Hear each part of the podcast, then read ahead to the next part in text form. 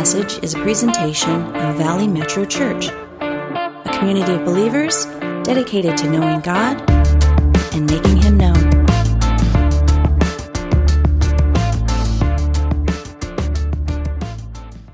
Well, we're, uh, we're jumping into our Matthew series and we're following Jesus along this path and we're discovering uh, that he's showing his disciples what it's all about to be a Christ follower.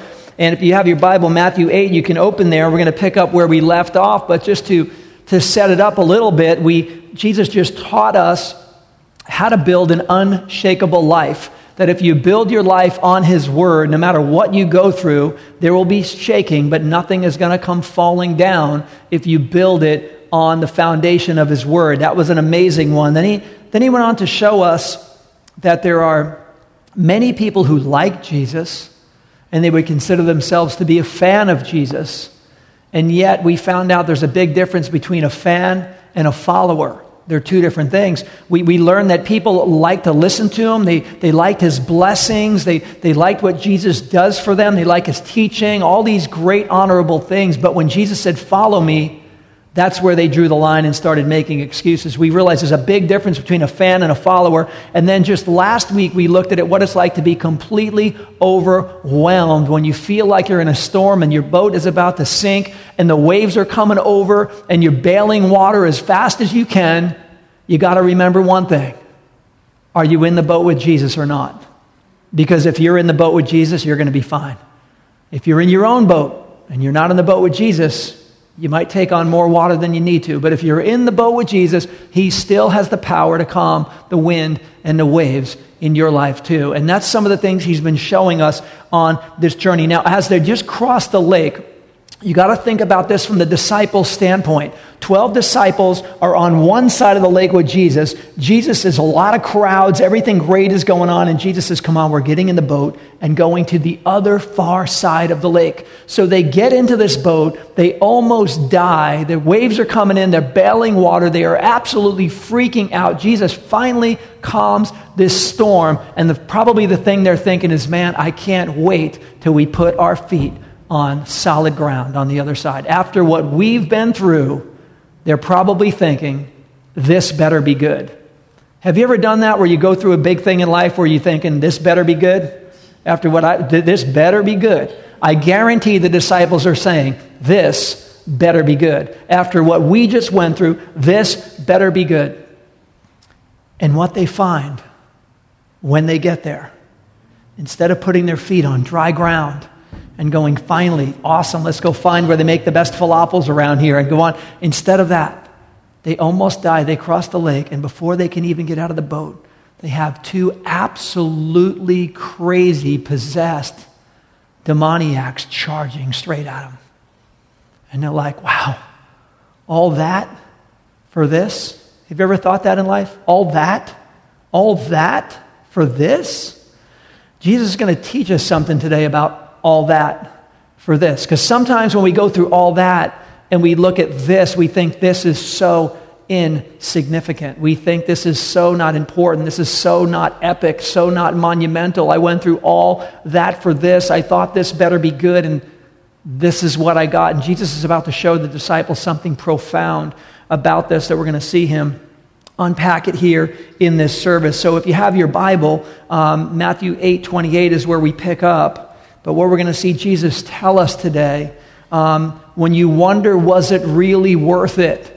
If you go through so many things and such a journey and so much problem and dilemma to finally get to the other side or finally get to some point in your life and you're like, wow, is all of that for this? Let me just tell you, it's always worth it. It's always worth it when Jesus sets somebody free, when Jesus touches a life along the way, it's always worth it. And you got to know that because God wants to use you to touch some lives, and God has been using you to touch some lives. Some people, you've been putting a lot of effort. You've been putting a lot of effort and a lot of time to share God's love with somebody. And the Lord wants to remind you today it's always worth it. It's always worth it. So let's look at this passage today. Matthew 8, we're picking it up where we left off in verse 28, where they reach the other side of the lake and they run into these absolutely wild, crazy, possessed guys stampeding at them. top speed, yelling and screaming. That's where they end up. We're calling this being set free. It says this, and we'll look at it in sections. When he arrived at the other side of the region of the Gadarenes, two demon possessed men coming from the tombs met him. They were so violent that no one could pass that way. Again, crazy storm. They finally get there. This better be good. They don't even get their feet out of the boat yet. And they hear these wild, crazy guys screaming and running at them. And I'm sure they're looking at each other going, I can't believe all of that for this. So these guys come charging. Now, I will say in Mark chapter 5 and in, in Luke chapter 8, there is parallel passages of this exact story. And there's a couple of more descriptions uh, that we can add in to bring a little light on this story. And this is what it says in Mark's gospel, really quick. It says, They saw Jesus from a distance, and they were shouting at the top of their voice, What do you want with me, Jesus? So these guys living among the tombs are like, What do you want, Jesus? And they're like running and flailing. And the apostles are like, Oh, no, all that for this. This is how they're met. They're crazy, they're violent, they're shouting, they're so violent. The passage says they're so violent they won't let anyone pass. They wouldn't let anyone get by them. Uh, there's some things we're going to learn today about being set free when it comes to um, being set free and the things that Jesus is calling you to. The Bible says where the Spirit is, there is freedom that God is not a God of bondage or limitation. God, if He has any guidelines for our life, they're for our benefit, for, for us to thrive. But in this respect, the devil has always tried to entangle people and hinder people and capture people. And he's been doing it for years. And he uses a lot of different methods the way he can entangle people and, and slow them down and hinder them and block them. And he tries to do it all the time. And, and if you're a note taker this morning, I, I'd encourage you to write a few key things down about being set free and what it takes to be set free and how we get entangled in the first place. But the first point this morning is that the aim, the aim of hell, is to instill fear and to stop, you, stop us on our journey. The aim of hell is to instill fear in you and to stop you on your journey. That's what hell does by definition. These two guys are demon possessed, and they would not let anyone pass. And they're yelling and they're screaming, and people are freaking out and going back the other way and saying, I can't pass there. That's their assignment. That's what they're doing. That's their role, according to the devil right now. As odd as that may sound, the aim of hell is to instill fear and stop us on our journey. The devil still uses people to instill fear in our lives and to stop us on our journey. You got to know that God is not the author of fear. God did not give us a spirit of fear. He gave us power, love, and a sound mind. So when there's fear, it's not from the Lord. We're going to see in this passage today who is the author behind these things. And God is not the author behind fear and stopping passageways for you to get through because of fear. Uh, in Mark chapter 5, it says this about these guys. It says these guys lived, lived in the tombs. They literally lived in the graveyard. They lived in the tombs, and that means that their community, it says, another thing it says, their community chained them up. Their community actually chained these crazy guys up out by the tombs, but these guys kept breaking the chains, and it says that they cried out day and night. These guys were out there. They tried locking them up, put them away. I don't know, stick them by the graveyard. These guys are crazy. They lock them up out there. They keep breaking the chains. They're yelling and screaming day and night. And it says that they kept cutting themselves. Cutting themselves. Cutting is a phenomena that's happening in our society today. People who cut themselves, a lot of times it's kids, teenagers, young 20s, dealing with depression in a lot of different ways. Uh, but I want you to know where, where it came from uh, in the Bible, we see this as something that pagans did or people that were under demonic influence were cutting and hurting themselves. This, is, this, is a, this has been going on for thousands of years. Uh, but their society had no idea of their real condition, these guys. The society didn't, didn't know that they were possessed and did not have to know how to deal with them. And sometimes society doesn't know what to deal, how to deal with people. Uh, sometimes society tries to medicate things that are not based on medication. Sometimes society does the same thing today where I don't know what to do them. Let's send them away and chain them up somewhere because they're crazy. And guess what? The source of craziness isn't always psychological. It's not always upbringing. It's not always those. Sometimes it is. Sometimes, as we see the encounters in Jesus and the encounters of Paul, sometimes it's flat out demonic. The thing you can't explain. How come, how come Jesus dealt with this on a regular basis when he walked the earth, as did the apostles, and today we talk nothing about it, nothing at all, and we put it all on, well, they need medication or they need bow, they need this. And I'm not knocking medication. There's a time and a place for them. I got to tell you, it's gone to an excess in our society where we medicate everybody for everything. And some things, the source is not identified. The society that they lived in did not identify the source of the problem. And so they locked them up and they, they chained them up. And the way that we know also that they are under the influence, not, they're not under God's influence, they're under the influence of hell, is because there's some very real symptoms going on in their lives, very real symptoms. And when you look at these symptoms, you will say, if you look at them, these symptoms are symptoms of being under the influence of, of, of hell. And one of them is that they keep hurting themselves. They keep hurting themselves. The Bible says to love your neighbor as yourself. God does not want you to hurt yourself. You're made in the image of God. Love God and love others. Love your neighbor as yourself. You're supposed to love yourself, and if you don't love yourself, not in some crazy, prideful, arrogant way, but in a healthy way, that you're made in God's image and that He loves you. And if God loves you, you should love you. And if you don't, you need to kind of spend some time with God on what does that really mean to, to love myself or not love myself, because it's a very important thing as a Christ follower to work through this and not minimize and beat yourself up and hurt yourself. God didn't call you to a martyrdom lifestyle. He wanted you to walk in freedom and enjoy. So there's something about the enemy wants people to hurt themselves, and that's what's going on in this passage. And so you might want to write this down this morning because it's, it's a, very important symptom that we see outlined in Scripture that I think we need to take, take to heart. The second point is this um, those who hurt themselves or those around them are under an influence. Those who hurt themselves and or those around them are under an influence. It's not the influence of God. God is not the author of that. To hurt themselves and those around them. Got to understand because we look at some problems these days and we're like, what do we do? Do we throw a medication at it? Is it psychological? There's a place for all of that. But oftentimes, there's something deeper, and Jesus is identifying it for us here in this passage. Those who hurt themselves or those around them are under an influence. It's not God's influence, it's hell's influence. It's under the influence. Hell is the author behind that kind of uh, behavior. Now, when we talk about under the influence, that's something we normally use when somebody gets a DUI driving under the influence. That's what we usually use the term for, being under the influence. But you and I can be under influences that aren't necessarily just alcohol. Uh, the Bible wants us to be under the influence of the Holy Spirit right? Under the influence of the Holy Spirit. But some are under the influence of alcohol. It could be under the influence of a lot of different things. Um, but the point is, when we look at alcohol, and, and what's interesting, if you drive by some older liquor stores uh, around town, they still have their old sign up there, which is very revealing. And it says wine and wine and wine and spirits. Wine and spirits. Why does it call it wine and spirits?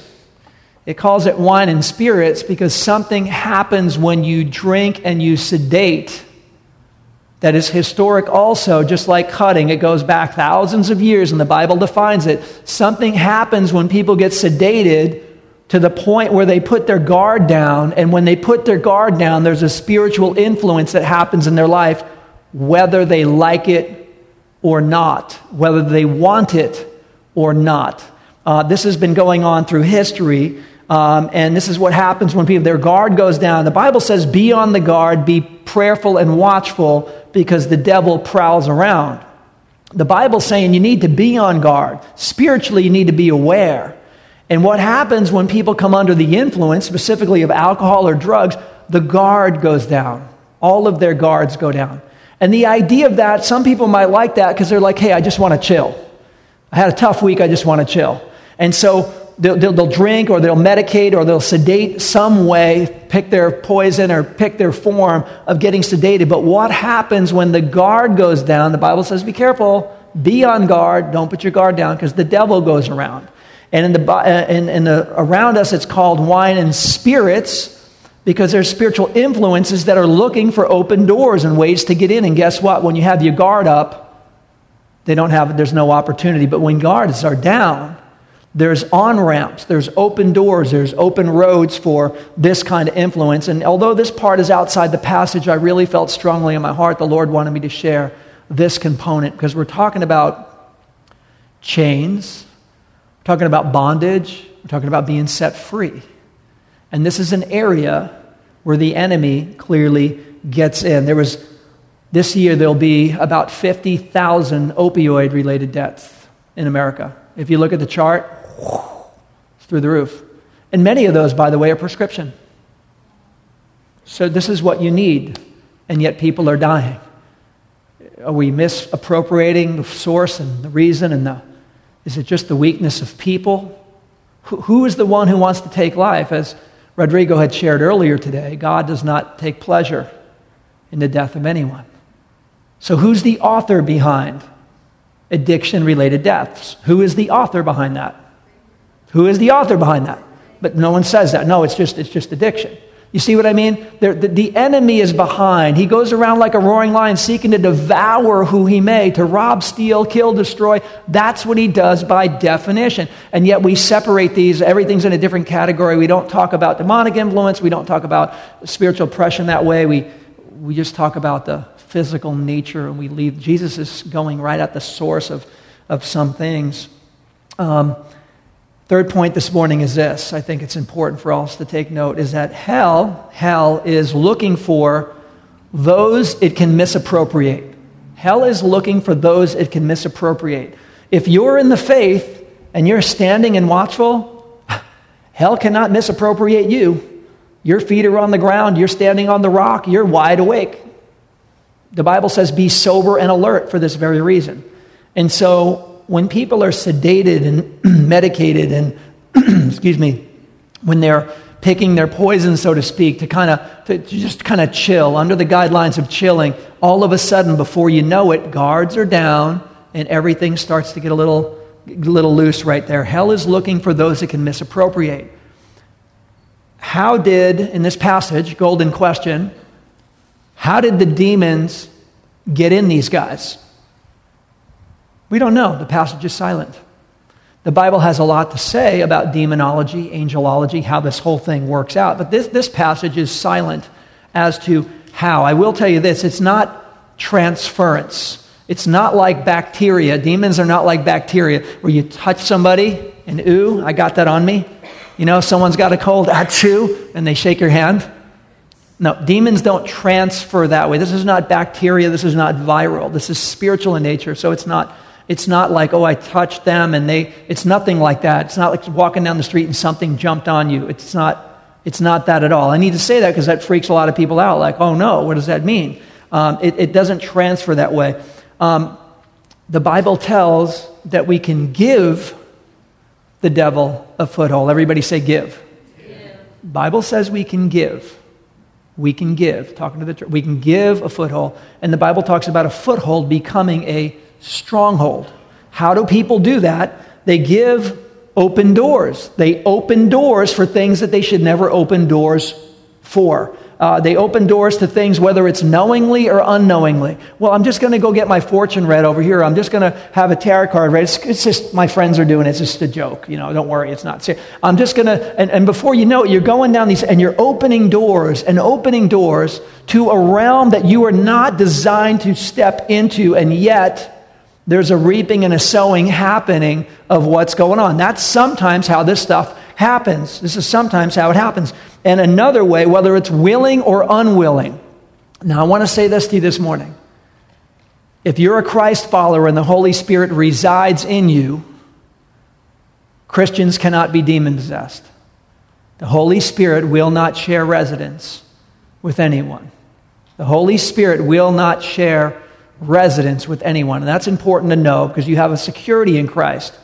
But those who are outside the faith and they're playing around with all kinds of stuff, or those who say they're in the faith but they're not really in the faith and playing around, there's open doors and reaping and sowing and demonic influence of things pushing and trying to hold you back and fears in your life that God's not the author of. And, and in the Bible, this has been going on for thousands of years, thousands of years, even in the Old Testament. There's a term used in the New Testament. There's a similar term for it in the Old Testament, and the word is pharmakia. Everybody say pharmakia. It's where we get our word pharmacy from. And it has to do with those who make potions so that you might hallucinate a little bit, so that you might put your guard down. This is where the word comes from. It's used in the New Testament and in the Old Testament. In the Old Testament, we see it often used with pagan worship, but also in the New Testament, it could be too, where, where people are taking a potion of any kind. That potion could be doing a bunch of shots. That potion could be some medication that was prescribed to you that you're just taking too much of too long. Could be a lot of different things. But the point is, pharmakia was a concept of being buzzed. And when you're buzzed, the guard goes down. And guess what happened when the guard, guard goes down? Hell is looking for those that can misappropriate. Now, a lot of people say, no, I'm not buying that. Well, I'm just going to tell you there's 3,500 years of scripture that says this is how it works. Okay? Uh, God's got a lot more knowledge on this topic than we do. It's been going on before you were born, before your grandparents and great grandparents were born. This was going on. And this is the way in the Bible it was happening with cultures and generations uh, again and again. Pharmakia was getting buzzed so that, so that the demonic realm could do some kind of display or do some kind of activity. In fact, in the Bible, it always went hand in hand. The term pharmakia is used hand in hand with getting buzz so that there might be some spiritual something. Who knows what? Something. But it went hand in hand. And God's like, don't do that. You're, you are supposed to be on guard, and I want you to be filled with my Holy Spirit. I want you to be under the influence of my Holy Spirit instead of under the influence of these other things. And so, how did these guys get that way? I don't know but they weren't walking along one day and a ge- demon jumped in them. These guys opened the door to things and continued to open the door to things. They continued to open the door, and there's a reaping and a sowing. And before you know it, it got so out of control that these guys, society doesn't know what to do with them. Society, the Bible says this in Ephesians 5:18, I believe we have for the screen. says, "Don't be drunk with wine, which is dissipation." Everybody say dissipation but be filled with the Holy Spirit. Dissipation is being watered down, being polluted. That's really what dissipation is, where all your power goes away, all your you just get watered down. That's what it is. Don't be drunk with wine, which is dissipation, but be filled with the Holy Spirit. And the reason is because our guard drops. We think we want to chill, but I'm telling you, the guard drops. And when the guard is down, no defenses are up. You guys remember the old Star Trek, old school Star Trek? Got a force field? Got to keep that. One thing you got to do is you got to keep that force field up. You can't let your force field down. You got to keep it up. And God gave you a force field. And it's being sober and alert. And I'm not saying the Bible doesn't say people can't have a beer or have a wine. The Bible doesn't say that. It says don't be drunk. But some of you know you can't have one because one doesn't end up being one. Right? That's, that's just the reality for some. So you know that. However, when it comes to getting buzzed and, and finding, picking your poison or whatever it is, the Bible's saying that. So, our fourth point this morning is this don't put yourself under the influence of things that sedate you. Don't put yourself, this is a choice, to put yourself under things that sedate you. Because when you do, you put yourself under the influence. It's a choice. It's a choice you and I would make to put ourselves under the influence. It's not like, I don't know what happened. I just got under the influence today. No, it's a choice to put yourself under the influence. Don't do that. Put yourself under the influence of the Holy Spirit. That's where life and the filling is. Now, some people today would say, well, yeah, man, but it's, it's medicinal. It's medi- How many of you heard that, right? It's medicinal. It's medicinal. No, again, that's a 3,500 year old story. There's a lot of things. The, the 50,000 people a year that are dying under opioids, a lot of those are medicinal too. They're given to people with a prescription. You get a prescription for anything you want. Uh, do this. Next time you're thinking of getting sedated, getting but I want, I want to have this serious question. We can't have this in church, and where can we have it, right? Right? Okay. So next time you're thinking of getting your buzz on, and this is some people in the room who get your buzz on, and I'm just going to be straight with you this morning. Look in the mirror and say, Holy Spirit, what do you think? Holy Spirit, ready to, it's medicinal, ready to light up. Holy Spirit, what do you think? You won't do that. You know why? Because you'll want to do this. You'll want to light this up, or you want to do that other shot, or you want to take these, whatever it might be, whatever the poison is. You won't look in the mirror and say, Holy, not speaking to yourself, but talking to God, Holy Spirit, what do you think? Why? Because the Holy Spirit doesn't want you to be sedated or drunk with. The Holy Spirit wants you to be filled with the Spirit. And so we have a million excuses, even in the church, of why we do what is quote unquote medicinal, but the Holy Spirit would say that's not medicinal for you. That's you're off your guard, you're being sedated, and there's a reaping and sowing. It's pharmakia. Don't do it. Don't put yourself under the influence of things that sedate you. So these two demonized men are under the influence. They're under the influence of hell. And they come shouting, stampeding, arms flailing. They see Jesus from a long way off. He's pulling up on the shore. They're like, Jesus, what do you want with us? And they're running down, screaming. And these guys are cut up, just crazy, stampeding towards the boat. And it says in verse 9, 29, What do you want with us, Son of God? They shouted. Have you come here to torture us before the opportune time? Some distance from them, a large herd of pigs was feeding. And the demons begged Jesus, If you drive us out, send us into the herd of pigs. He said to them, Go. So they came out and went into the pigs, and the whole herd rushed down the steep bank and into the lake and died in the water. This is a very unique story. In Mark's gospel, it says that as these demon possessed guys came out yelling and screaming, that they come running and yelling up to Jesus and the disciples. And it says that they came sliding in on their knees right before Jesus. You ever see in soccer when somebody scores a goal? When they come sliding in on their knees? That's what these guys did. These guys are yelling and screaming, but they understood real power. They understood real authority. They understood that they were in the influence of hell, but they knew Jesus was under the influence of the Holy Spirit, and they knew it was no contest. There is no contest at all. And they saw this and they're like, oh no, our time has come. And they come running up to Jesus and sliding in on their knees. And they're like, please, don't, don't send us to faraway places. Please, at least let us go in into the pigs. It's interesting that the demons wanted some sort of body to reside in. It's interesting. Jesus was going to send them out or put them in a captive place or do something that he felt was, and they're, and they're saying, we really want to be in some body. Interesting. And so they're asking to be in these animals. And so when Jesus kicked them out, it says in Matthew 12, he's gonna, it's going to come up in a, in a few weeks, but in Matthew 12 is another situation going on with the demonic realm. And what happens is um, he, Jesus is talking about a person that's been set free, and unless they fill their house with the Holy Spirit, that others try to come back because they don't want to go to some arid desert place. They want to come back to a body. I say that because I spent enough years doing ministry on Skid Row and in prisons, doing prison ministry. And I will just tell you, there's some people you look them in the eye, some people, and it's not psychological. Some people, it's not just addiction. It's not just medical. Some people, it's spiritual in nature. And maybe you've seen people and they exhibit all the symptoms of what hell would like to do to people. And we have to identify what it is. So these guys, they beg Jesus, at least send us into the pigs. And Jesus grants that. And they go stampeding down the hill as they're all biting each other and scratching, doing what possessed pigs do. And, and, they, and they jump into the water. I think we have a picture of that. Do we have a graphic of this? Um, might have looked like that. Might have looked like that. Maybe. I know, I got already. Okay, so those of you who are having a problem with that pig right there, uh, they didn't look like that, okay? They, they were wild boars, wild boars. They were trying to bite each other and, you know, they would have chased you and bit your leg off, okay? They were those kind of pigs.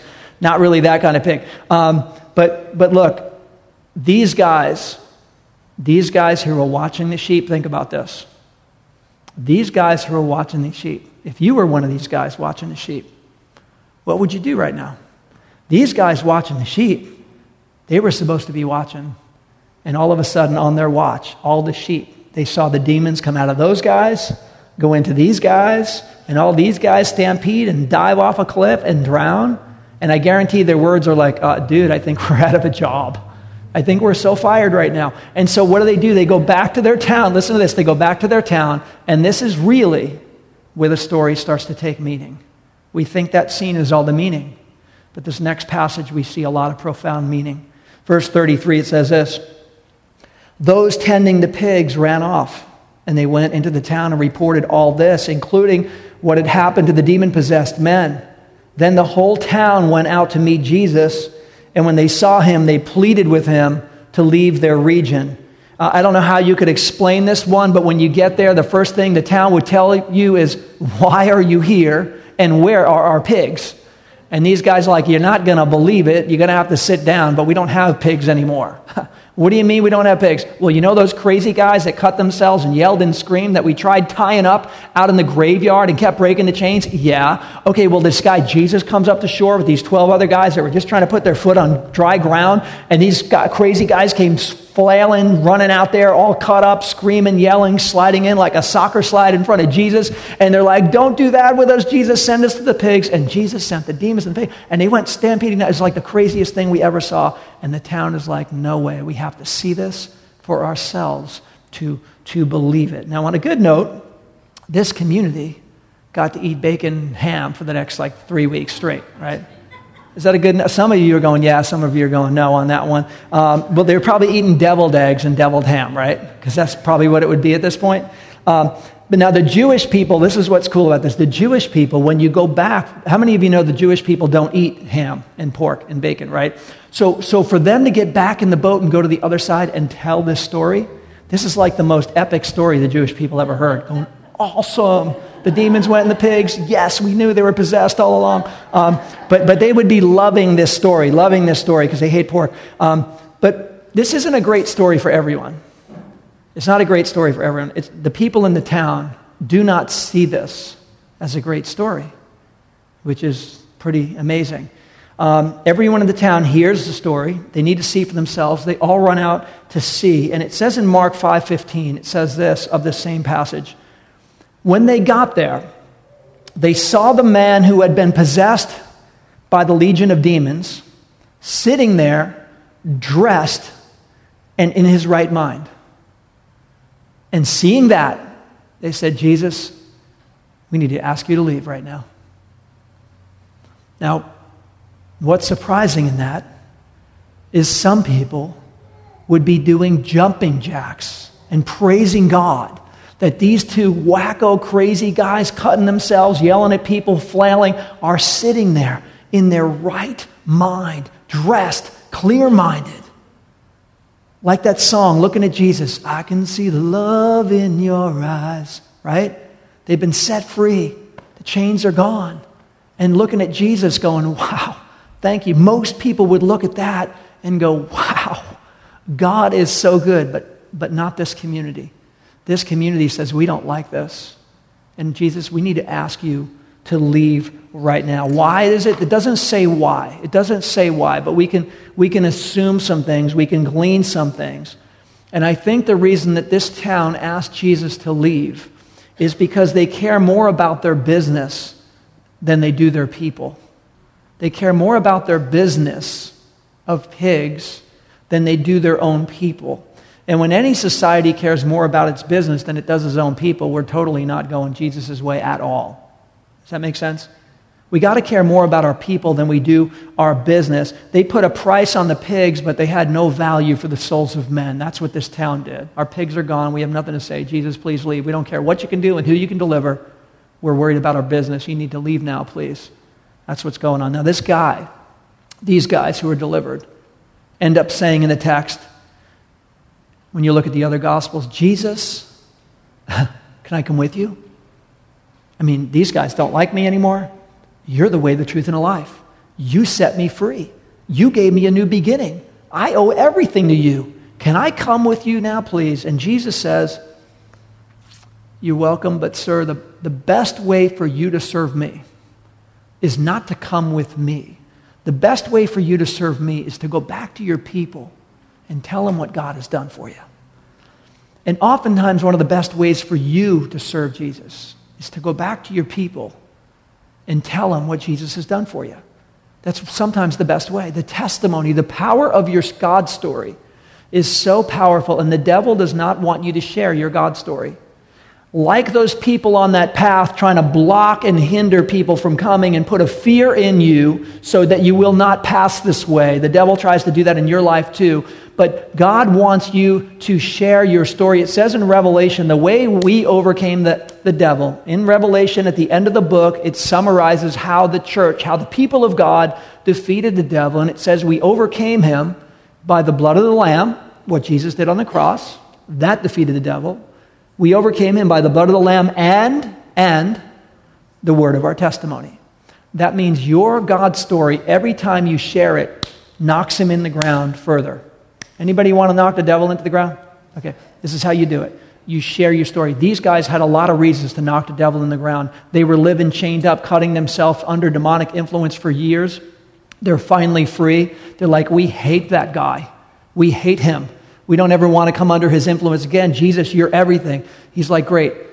Continue with the victory process and go out and share your story. And when you share your story, there's more victory than you know. And I want to encourage you, church, to start sharing your God story. Some of you have some amazing stories of what God either delivered you from or what God brought you through, and you're not sharing it. But the devil is standing in the path trying to put fear in you and keep you quiet and keep you from passing. I just want to encourage you testify, say it, speak it out, share your story. There's more liberty in people hearing stories. When people hear your story of liberty, then they get inspired to liberty because Jesus gives liberty. That's the best way is to go testify. The fifth point this morning is this I'm going to give you these last few super quick. When people are set free, that's only the beginning of their story. That's only the beginning. It just starts right there. When these guys are set free, that's the beginning of their story. They're going to spend the rest of their story going out and testifying and seeing other liberated people for the rest of their life. Why? Because that was just the beginning of their story. And some of you guys have so much more of a story, but you got the freedom, the forgiveness, you got that part, and that's the beginning. But there's so much more if you go out and testify. The rest of the story happens as you follow Jesus or do what Jesus says to do. For these guys, it was go back to your people and testify to your neighbors, to your family, to your coworkers. Go back to your people, wherever your people are, and testify. That's important. So for the disciples, they crossed this crazy, stormy lake, almost died. They run into these two crazy guys. And was it worth it? I would say absolutely. Whenever Jesus sets one person free, it's absolutely worth it. And you got to know that because some of you go through a lot of things in life for one person and you're not seeing breakthrough. You're not seeing change. And you're wondering, is it worth it? The Lord would tell you today, yes, it's worth it. it's worth it. Don't quit. Don't give up. It's worth it. It's worth it. It's worth it. Um, by the way, Mark 16 says this, and this is what the disciples learned on this journey with Jesus. They crossed this lake to learn one thing. You see, before they crossed the boat, they were on the other side of the lake at Capernaum. They were at Peter, Peter's mother in law's house. And there's a line of people as they're sitting eating dinner, a line of people coming from down the road, just hundreds of people coming that needed a miracle. And Jesus stepped out, and he had, he had more people to heal and to deliver and stuff than, than anything before, but he wanted to show the disciples something. He wanted to show them sometimes it's, it's worth getting in the boat with me and trusting me through the storms because on the other side, there's something you need to see. And some people are going, What, we came here for that? Jesus is like, Don't minimize. Don't forsake the days of small beginnings. Don't minimize things that God's doing. It's easy to minimize things. Early in my ministry, I used to minimize things. I'd go to prison ministry and youth facilities, and sometimes you'd have, you know, a group of 10 or 12 or 15, 20 kids, and you're like, awesome, and sometimes you'd have two and you feel like, oh man, I mean, it's cool that there's two, but really I wanted 20. And you can, you can start minimizing. And the Lord shows you early on do not minimize. Do not minimize the opportunity. If you shared faith with one person this year, and that, come on, come on, come on, come on. Don't, don't, don't minimize what the Lord is doing. It's important not to minimize. And that's what he showed the apostles on this. But in Mark 16, this is what it says of Christ followers. Christ followers. It says part of one thing that Christ followers are going to do when we share the gospel of Jesus Christ, one of the components, one of the components including praying for the sick and doing everything, is to, it says, cast out demons. Now, some of you are saying, well, I don't do that. I'm not like an exorcist. um, the Bible doesn't talk about anyone being an exorcist in the church at all. It says that all believers are supposed to walk in the full commission. So I just want to say that there are things you run into. Some things are big and some things are small, but you run into these things, and hell is the influence behind it. And I want to encourage you to pray for discernment to discern what is behind what you're encountering. Sometimes we look the other way and explain it away, and maybe it's psychological or a difference of opinion. No, sometimes it's not that. Sometimes it's hellish in nature. And the Bible says we need to take uh, authority over that. I tell you one thing in this neighborhood, when we got to this um, church location, there was five uh, fortune reader, tarot card readers, all this stuff right around this building. And we walked it and we prayed it with our you know, prayer team and others. We've prayed over this neighborhood. There's only one left now. All four are gone. Hallelujah. There's only one left down on the corner of um, Victory down here. And so we're praying that one out too. Why? Because you have to take authority over things. You can take authority over things. Some of you don't know what does that even mean. The Bible says, I have given you, Luke 10 19. I have given you all authority. I have given you to the church all authority to trample snakes and scorpions and to overcome all the power of the enemy. Nothing will harm you. So you don't need to be afraid, no harm. Don't worry about, oh no, you don't need to do that. But you have authority. And sometimes, unless you function in the authority, you don't know what authority you have. The authority is foreign to you. You don't even know you have it. It's almost like you have superpowers, and you don't know because you never used them. And the Bible would tell you if you're a Christ follower, greater is he who is in you than he who is in the world. If you're a Christ follower, the Holy Spirit lives in you, and greater is the Holy Spirit in you than the devil in this world. You need to know that. He's given you all authority to, to trample uh, snakes and scorpions. The last two points are this is to take the authority that's been given to you. It's already been given to you. Just take it. Take it. Take the authority that's been given to you. I don't know where you want to begin. Everyone's at a different place in their walk, but when you're driving by and there's a tarot card reader doing familiar spirits with people and confusing people and really drawing them away from God and His Word and His Spirit, when you drive, pray over that. But don't pray like, oh, I hope that goes away. Please make that go away. Take authority over it. Try it. Try taking authority over it. Some of you have never taken authority in your life. You, did, you didn't know you could, you didn't know you had permission you didn't really know how that worked. Maybe somebody else does that. No, you do that as a believer because it's time for the sons and daughters of God to take their place of authority that they have.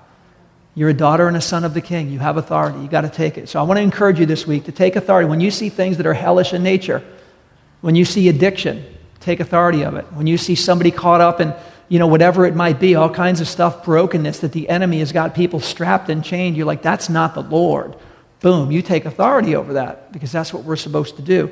And the last one I just wanted, I wanted to encourage, I said it earlier, is that Christians cannot be demon possessed. You might want to write that down because it's like, well, how does that affect me? Is it going to? Christians can't be because the Holy Spirit will not share residence with anybody. That's really important. Um, last thing I want to share as the worship team comes up, I want to just talk about if you have never functioned in this, it's foreign to you, and I understand that. I, I appreciate that. I respect it because for years it was foreign to me as well. Um, until it became a reality, and when it did, it changed me. It changed my life. Um, and I think the apostles, until they had this kind of encounter, I think they're changed as a result of this encounter as well. Um, some years ago, I was down on the 3rd Street Promenade in Santa Monica with some believers. There was about 10 of us down there, and we're at one of those little outside bistros. You know, they got the little uh, gate out there, and you can eat on the patio outside. We're eating, and as something is going on, um, I know this one gal in a group was saying that she was ministering in one of these boys' home, and this, this kid she thought was uh, like demon possessed. And all of a sudden, in the middle of twirling our pasta and saying, Pass the Parmesan, this guy from 3rd Street comes reaching over the balcony and says, You called? And she's like, Excuse me? And he said, You said demon. You called? And we're like, No way. I mean, we're rolling our noodles right now, having a conversation. And this guy's like hanging over the thing. And all of a sudden, we're like, This is crazy. And the, and the manager comes out, it's like, I'm calling the police. And we're like, Hold on a second. So we start to try to talk to the guy, and as soon as you say Jesus, he's twitching and he's shaking. I gotta go, I gotta. And like, no, no, no, come here, I gotta, I gotta go. You're like, wow. It's like, it's like in the Bible, right? So later on, he does leave. He couldn't, we said, gee, he's freaking out. He can't handle he's, he's coming up the sidewalk and we're getting ready to leave. And we're like, okay, this, this is our time, guys. We really, if God gives us this encounter, what do we do with it? Do we just walk away or do we step into it? And that's something you have to decide for yourselves. Are you going to observe it or step into it?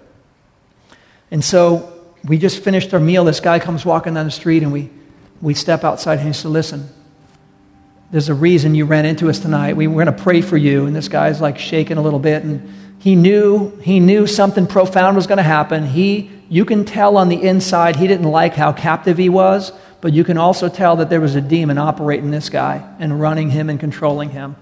He was like a homeless guy drinking and, you know, just absolutely manifesting in a lot of different ways. And, and this is what changed my life. All of a sudden, we all started laying hands on this guy praying for him on the Third Street Promenade. A lot of tourists, as you know, walking up and down. And as this is going on, people are looking like, what is this? What's going on here?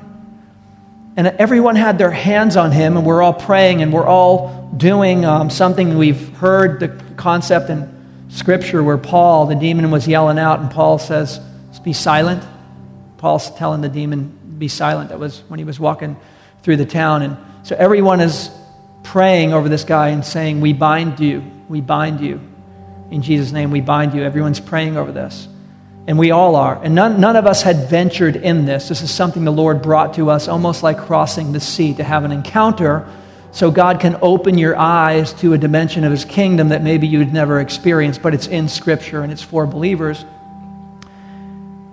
And this is what changed my life. I felt the Lord say loud and clear to me, Do it now. And we're all saying, I bind you, I bind you. And the Lord's saying, do it now. And I'm like, like me do it? This is years ago. I'm like, me? Why not somebody else do it? It's like, you do it now. okay? Never done this before, but I read it in the book. I believe it in theory, but I don't know how this works. But here goes. And I said, You foul spirit, come out now in the name of Jesus sound that you'd be holding your head. The punk rockers that were sitting on the side smoking were like, all of them lined up like, dude, no way. The tourists walking up and down, like, what is this? And as we said, come out of him, there was a shriek of a sound. As he was bent down, liquid was, was like water. It was clear, but it just kind of kept going. It was like it was like pouring a cup. It's something I'd never seen before. And this loud scream that came out of his mouth. Now, some of you, this is going to rock your theology right here. And when you deal with this stuff, sometimes it does. But this guy got up from the ground, wiped his mouth, and said, Jesus, I love you. And then he said, Satan, blank, blank. God is good. That's crazy on the theology. Why is he cursed? Wasn't he saved now? Is, listen, listen. His theology is way down here, way down here. We don't clean the fish and get them in the boat. We share Jesus and let Jesus tune people up along the way. Amen. But the bottom line is this man was delivered. And this guy, we began bringing him to church, and he was transformed. This guy started coming and reading a Bible, and he wasn't living on the streets, and he wasn't under uh, this thing of alcohol anymore. And God delivered this guy. And uh, I don't know where he is today. It's been years ago, but I just want to tell you, we saw before our very eyes. And when that happens, you do something different. You begin to look at the person differently because you see a different value in people, even though they're yelling and screaming and cutting and they don't seem to have a lot of value. Jesus is like, I see profound value in that person. Society doesn't. They don't know what to do. Chain them up, put them out in the graveyard. I don't know. Lock them away somewhere, just medicate them. Jesus is like, no, wait, I see profound value. This is what changes when you begin to function in this. And then there's also the witness of those who see. Those people on 3rd Street going, What is this? Can I tell you what happened after that? We turned around to these people next to us. Did you see that? And they're like, Yeah. Tell me what happened. Well, he was crazy and yelling and screaming, and now he's thanking Jesus. That's right. You know what happened right now? A demon came out of him, and Jesus entered into him. And we got to share with people around us. And there was people on the promenade who accepted the Lord because of the God story they experienced. There's the beauty. So it's not only, we, we need to look at the person differently. Look at the person, not the possessed. There's a person behind the influence they're under. Does that make sense? Look at them, love them, get to them. Don't talk to the demon, talk to the, to the person. And then there's the witness involved of all who see the change. And you know what else changes? Your faith changes, my faith changes. I, I was dizzy for weeks after that. I'm going, the kingdom of God really is at hand. The kingdom of God really is here. Everyone in our group was calling each other. Did that really happen? Was that like a dream I had, or did that really happen the way I felt that? Go- yes, it really happened. The kingdom of God is at hand. And this is one of the ways the kingdom of God is at hand when you and I function in an authority. So you're not going to run into this every day at Starbucks, and you're not going to run into this every day in the workplace, but you are going to run into things. Weekly, you are going to run into things. And some of these are not psychological in nature, they're spiritual influence in nature. And you have an authority. And I want to encourage you, church, to take hold of that for which Christ Jesus took hold of you. Understand He's given you authority over all snakes and scorpions, and to overcome, He's given you the power to overcome all of the power of the enemy. Nothing will harm you. So, no fear. Pray, Lord, what do I do? Where it's the tarot card reader on the thing, the spirit behind that, Go in Jesus' name. You're not welcome here anymore. Go. Tell it to go. Tell it to go because you can. When you see people, you're praying for people. Maybe it's not the person, maybe it's the spirit behind the person. Start praying directly. I know for some of you, this is new. You've never even heard this kind of thing before, but this is what's going on in Scripture, and we see it throughout the whole New Testament. It's not just in this passage. Jesus is going to reveal more about this in the future, future passages, but I just want to encourage you God wants to use you as a world changer. And this is part of what you need to function in. So I'm going to close in prayer, ask God to seal some of these things in our heart uh, this morning. And uh, mighty God, we love you. We thank you for your word. We thank you for the power of it. This has been a presentation of Valley Metro Church. To hear more messages or to support future podcasts, please visit us at valleymetrochurch.com.